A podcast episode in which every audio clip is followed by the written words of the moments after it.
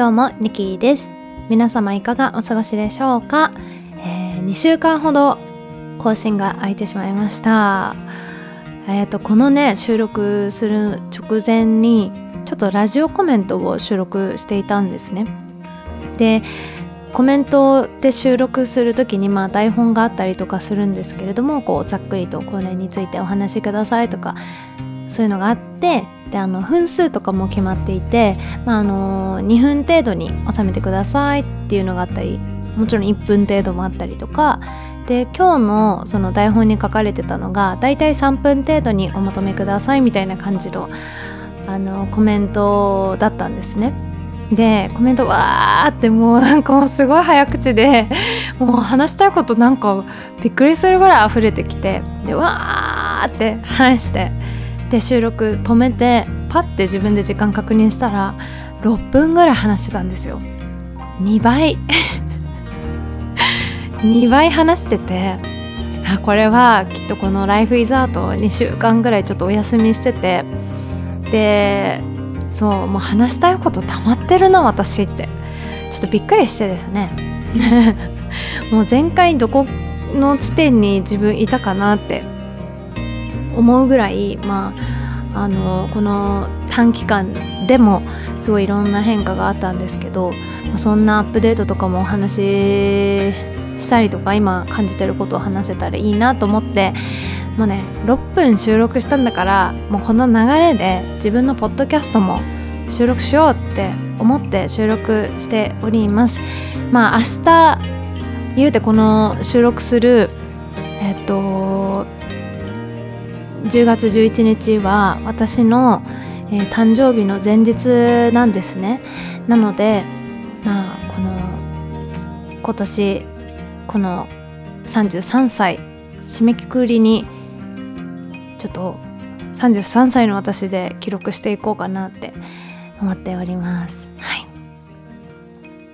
そうそう。ですね。えっとこの2週間ほど何をしてたかというとまずえっと、ダダレーのワンマンライブが東京国際フォーラムホールシェイでありました10月2日に。でそのライブに向けてあの新曲の練習だったりとか自分の中の中に歌詞だったりとか、まあ、のコード譜だったりとか、まあ、そういうものをこう、うん、染みつかせるっていうか覚えさせるっていう、まあ、練習時間ですよねそういうものがすごく必要になってくるのでその落とし込む時間をもう常にね何だろう生活しながら自分にこう反芻させてあの染みつかせていくのでそうそうそういう期間にあの当てていました。本当にねこんなこと言ったらあれですけど受験前と一緒なんですライブの前って。自分のあのソロのワンマンの前も全く同じでもうとにかくこう髪の毛乾かしながら声が入ってないオケの状態の音源を聞きながら歌詞を歌ってみる。でちょっとスッて抜ける瞬間とかあるんですよ。これきっとピアノを昔習ってた方とか経験あると思うんですけどあのねスッて抜ける瞬間がピアノっていう楽器ってちょっと多いなって思うんですよ。なんかギタリストの方ってそういう瞬間に出くわしてるなっていうのをはってこうあんまり目につかないんですけどピアノってなんか多分音が明確に聞こえすぎる楽器だからなのかなんかその人が落とし穴に入る瞬間ってすごく分かりやすいし自分もその落とし穴をあの子供の時にピアノの発表会で経験してたりするのでなんかその落とし穴に入らないように一生懸命練習するんですけど歌詞とかも割とそのちょっと性質が似てるなと思ってて。だからとにかくそうそうそう。その記憶力がそんなにいい方でもなくってそれってこう致命傷なんですけど なんか歌向いてないよねって周りからも言われるぐらいの記憶力なんですけどでもその最大限ねその自分が歌うことが大好きなのでもうとにかくその自分ができる最大限の努力はしてもう本番はもう体に染みついたものを体に託してもうパフォーマンスするに託す自分に託すっていう感じなんです私のスタイルは。なので本当にそこにもう大概の時間かけて準備していました。それから今回その10月2日のライブがあの一番大きなチャレンジが何だったかっていうとあのダダレの新しいアルバムの「ガーラ」の楽曲の中で「万有」っていう楽曲があるんですけどその楽曲でエレキギターを弾くっていうのが決まっていてで私エレキギターでライブ本当にデビュー前にあの新宿のマーズっていうよく出させていただいてたライブハウスでサポートつけてでちょうどあのそうだななんかそういうギターで楽曲作ってたタイミングがあってでパワーコードとかも覚え始めててでなんかそれをねもうとにかく毎回ステージで新しいチャレンジしたいタイミングで毎回こう新曲をねセットリストに入れるとかなんか自分に課してたタイミングがありましてでその時以来だったんですよギターをアンプから鳴らすっていうのがあの LINE でねあのアコギをちょっとつま弾きながら歌うとかは、あのアコースティックライブではやってはきていたんですけど、エレキはちょっと封印してたんですよ。なんだけど今回そうあの万有で弾くことになりましてもう本当に体に入れる作業が大変大変。そして音が大きいからプレッシャーもすごくってで盛り上がる楽曲ですしもうガーンっていく楽曲なのでなんかこれをねなんかどういう風に表現するのがいいのかなとかそのギターでのパフォーマンスもよくわからないからあのリハーサルしながらあのダダレのサポメンの木下てっちゃんのパフォーマンスちょっとこうチラチラ見てあこういう風に弾くんだなとかあこうやってなんだろう音の中に音の渦にこう入ってく瞬間って各楽器あると思うんですけどその入ってくスタイルもあるじゃないですかまた。でそれをねこうちょっと学ばせてもらったりとかしてはいやりましたね。はい。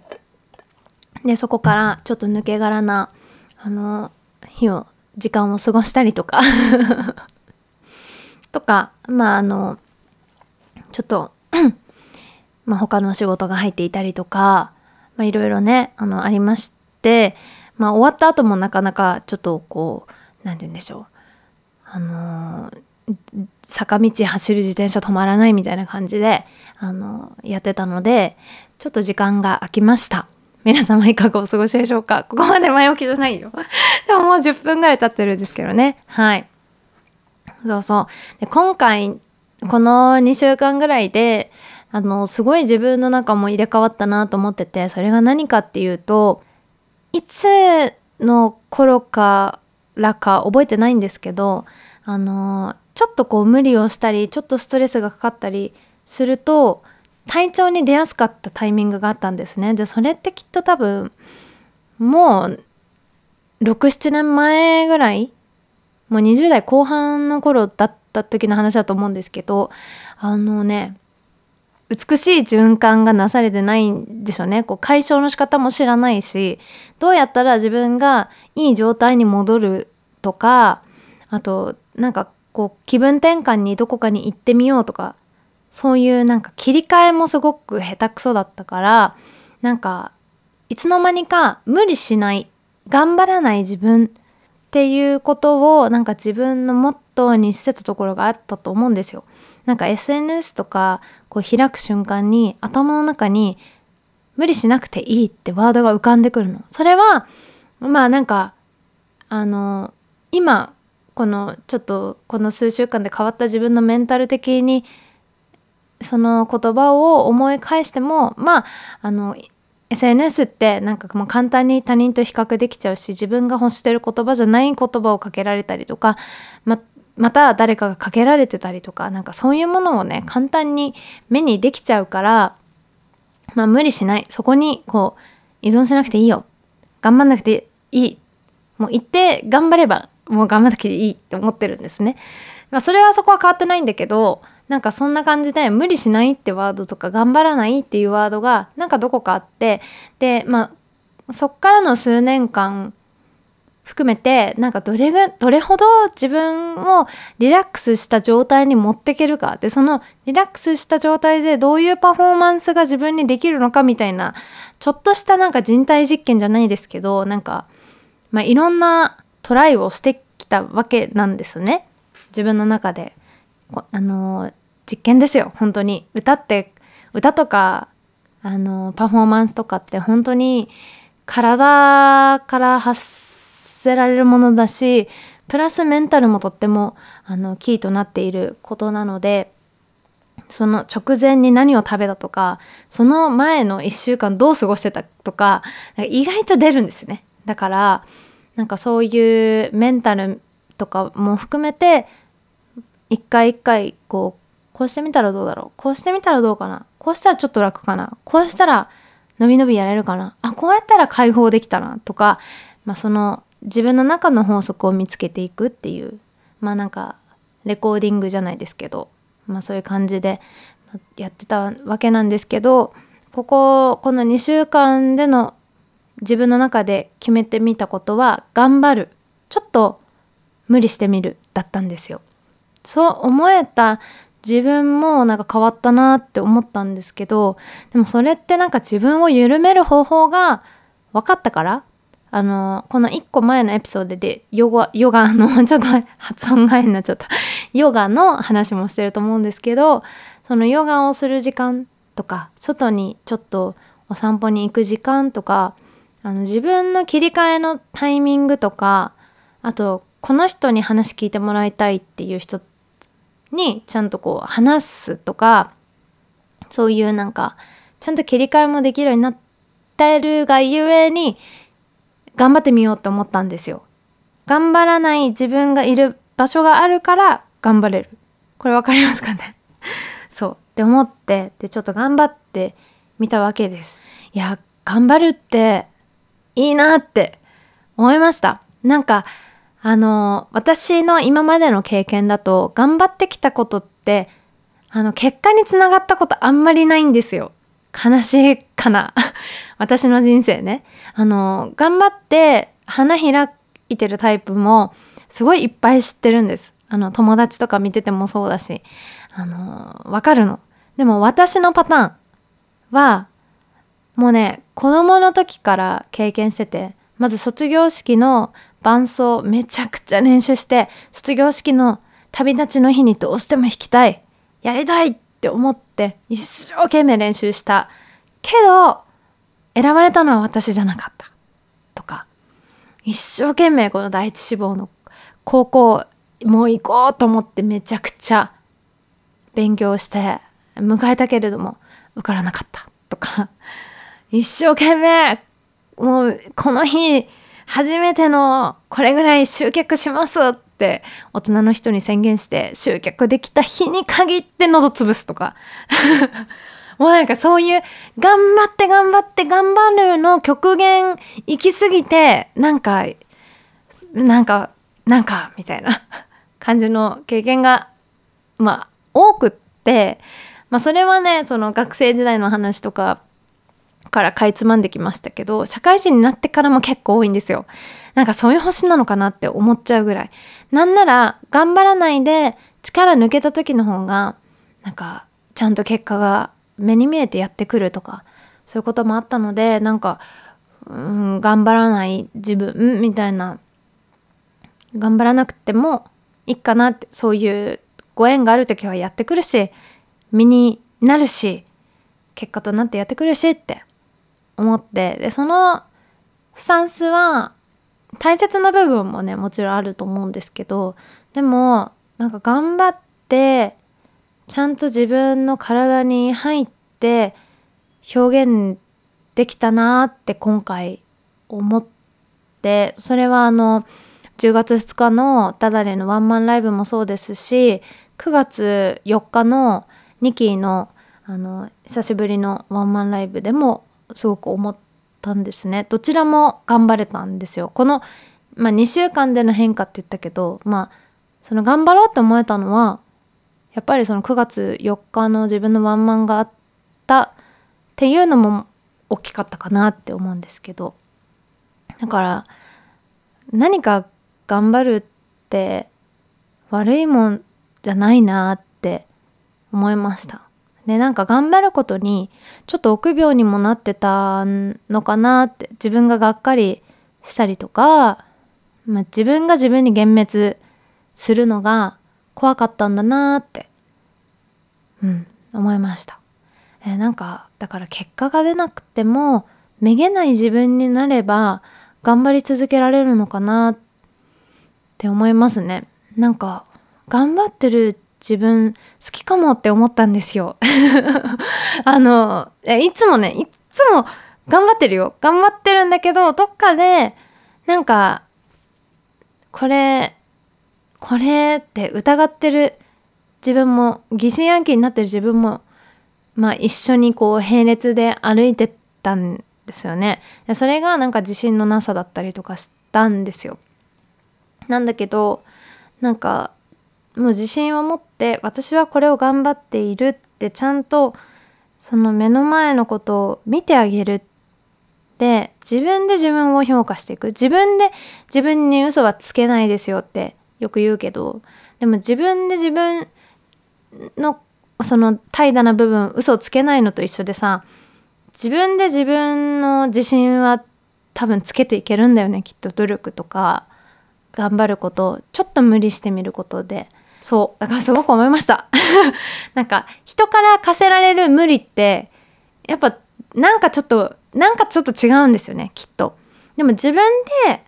その周りから例えばさ課題をもらったとしても自分でこの課題をやるんだって決めたことで自分もうその時点で自分の意思だからだから自分が頑張るって決めたことは自分が自分がやったことなんだから自分に自信持っていいんだって思ったんですよ。これちょっとちゃんと表現できてるかわからないんですけどなんかそんな風に思って今何でしょうねその頑張らない自分も余裕があって人に優しくできてきたなって思ってたんだけどでも今の自分の方がもっと人に優しくできてる気がするしなんかね頑張ってる人がちゃんと目に入るようになった。だから本当にそのありがとうってもう心の底から思うしありがとうってその例えばそのもう本当に接客された時とかでもそうですしありがとうございますっていう言葉に多分前よりも深みが出たのか